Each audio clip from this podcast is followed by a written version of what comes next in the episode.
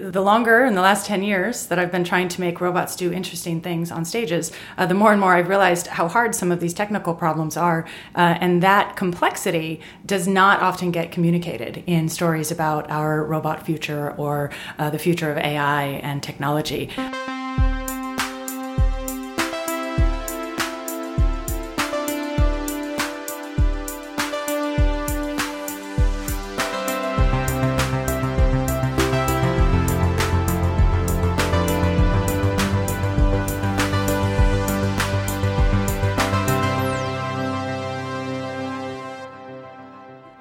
Also true, and I'm also not used to talking to media either. I mean, this is kind of a new thing for me too. You sort of, normally field questions from academics who are sort of asking about your, between subject research design, or specific questions either about the implementation or the technology. But this is a very different kind of scene for me. Yeah, it's fun. It's really exciting because actually you tend to see how other people are thinking about, they're having the same conversations just with different perspectives. Yeah.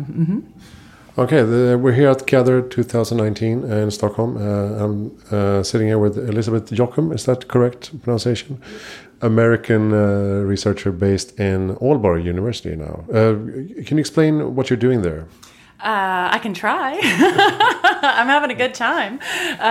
So I work in the research laboratory for art and technology, and one of the things that I try to do with my research and with my teaching is to combine and build bridges between the visual arts and the performing arts and more applied areas of research in robotics and computer science.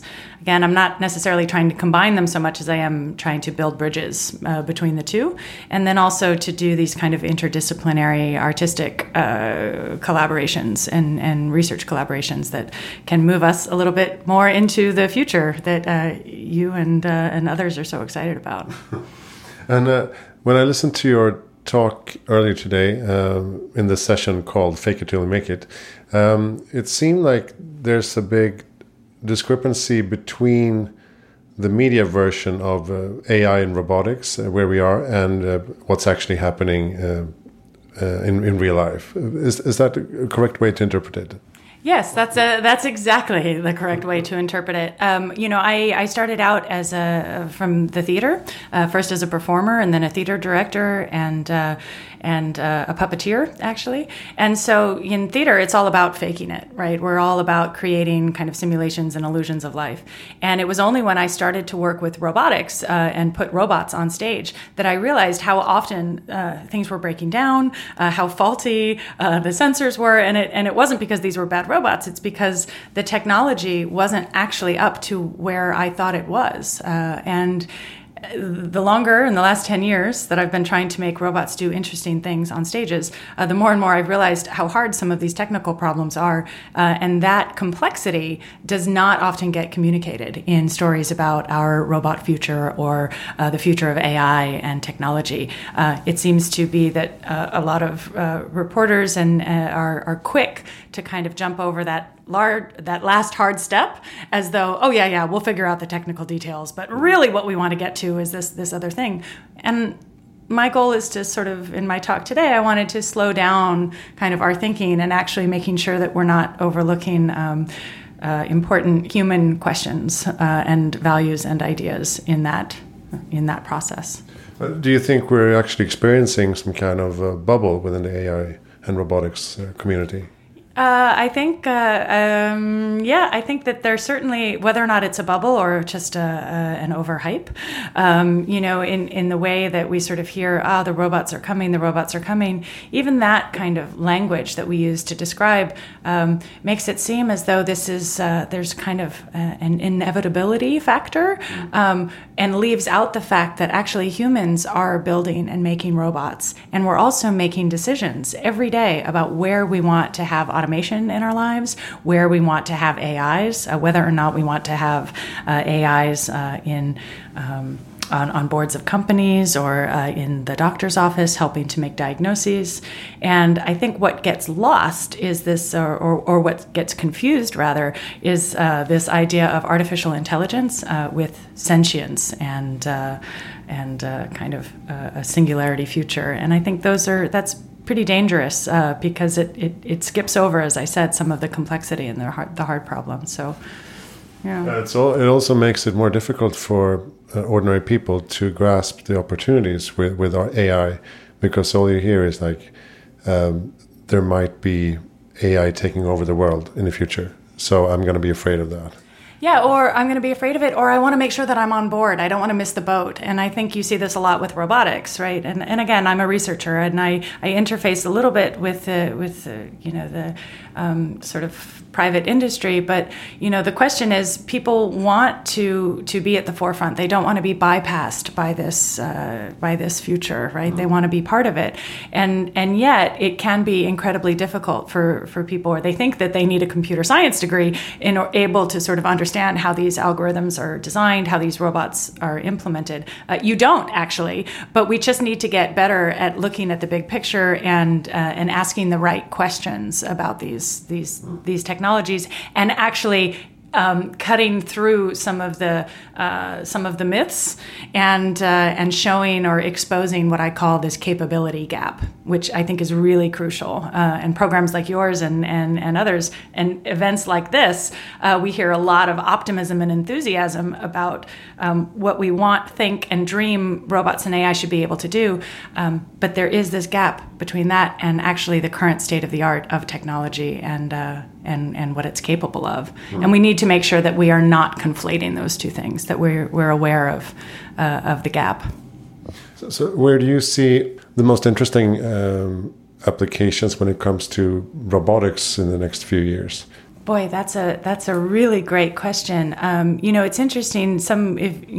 To read kind of business magazines, and if you trust futurist predictions, one statistic you'll hear is that the market for personal robotics is going to triple in the next 5 years. These are robots that people would have in the home or personal assistants kinds of things.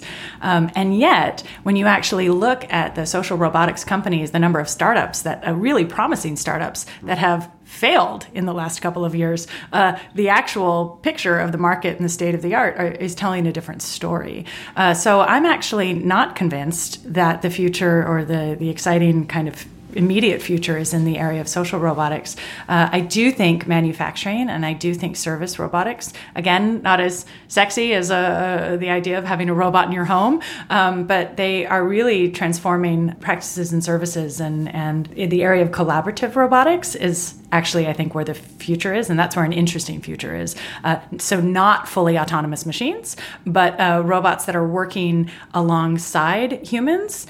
Again, it's slow, but this is where the really promising work is, so that you've got humans in the loop. So you're automating the parts of processes and systems that can be automated, but you still have humans kind of in that interaction scenario, making the decisions and applying their expertise in ways that only humans can do right now. Sort of centaurs. Well, they don't have to be hybrids, right? We still get to keep our own physical autonomy. But I think the area of collaborative robotics, there are some folks here attending the conference from robotics companies. I mean, this is really anyone I know who's sort of working outside of the research context in more applied settings. This is where they see the future happening, right? In the healthcare, you see robot-assisted surgery, right? But you don't see actually fully autonomous systems replacing people on the scale that... in actuality, you see this collaboration. So we shouldn't be afraid of mass unemployment anytime soon. No, I think that, you know, I've followed this debate. I think that there is a narrative that's very hard to break out of, that our jobs are going away and robots are taking them. I think that discourse is pretty reductive and oversimplifies a lot of things. It also makes it sound like, you know, this is something coming from the outside, right? Mm-hmm. And we've heard this is actually a very negative thing. We've heard a similar statement made about immigrants, right? This kind of idea of this force coming and taking our jobs away, so we've got to prepare ourselves. I'm not quite sure that actually helps anybody, as long as we cast the narrative about our future with robots in those terms, or our future on this planet living with other people in those terms, for that matter. And I think those two issues are actually related. But I think they are absolutely going to transform I think the future of work will look very, very different, but I don't necessarily see work going away, or it's simply going to be some jobs will go away, and I do think that others will be created. It's difficult, you know better than anybody because of the work you do. Predicting the future is really, really hard, and actually, you know, if you're wrong, there's really, you know. Okay, so you're wrong. But if you're causing panic in the meantime with these predictions, that's, you know, you've got to answer for that. Yeah. But what about the field that you do your research in? I mean, you talk about arts and robotics. What's happening there? What is it that you're interested in? Well, look, for a long time, I mean, arts and engineering were deeply combined. It's only in the last couple of centuries that art and robotics and engineering have become separate. And what I see now, you know, the work that I do, it's not new. Artists have been working with new technologies and at the forefront of new technologies forever. And the arts, and particularly the creative arts and the performing arts, have been at the forefront of many technological revolutions. We've been first movers, and also not just in terms of implementing technologies, but also in developing new technologies for artistic expression. And so that's what I like to do, and what I really enjoy, and what is so satisfying about my job is that I get to collaborate with researchers in other disciplines and learn from them, learn about what's hard in their world, what are their problems, and then also share with, okay, well, this is what we're doing, this is what we're interested in exploring over here. Where might we meet, and how might bringing, in my case, I'm working a lot with dance and robots on stage at the moment. Well, this is actually solving some problems in terms of motion planning and trajectories for deploying or putting mobile robots in hospitals or in airports that are highly dynamic spaces with a lot of people moving and in kind of unpredictable ways. Well, that's actually, as a model, that's not all that different from putting a robot on stage with a core of dancers that are moving and responding intuitively, improvising with one another on the fly. So then the artwork sort of has its own, right? It doesn't become operationalized or instrumentalized in the service of the technology, but actually these things develop together and cross-pollinate. So they adapt to their environment, basically. Well, we're using, so in the work that I'm doing, I'm looking at dance as a testbed, as a site for exploring, yes, how to design algorithms that create robots that can move intuitively in spaces and adapt very quickly.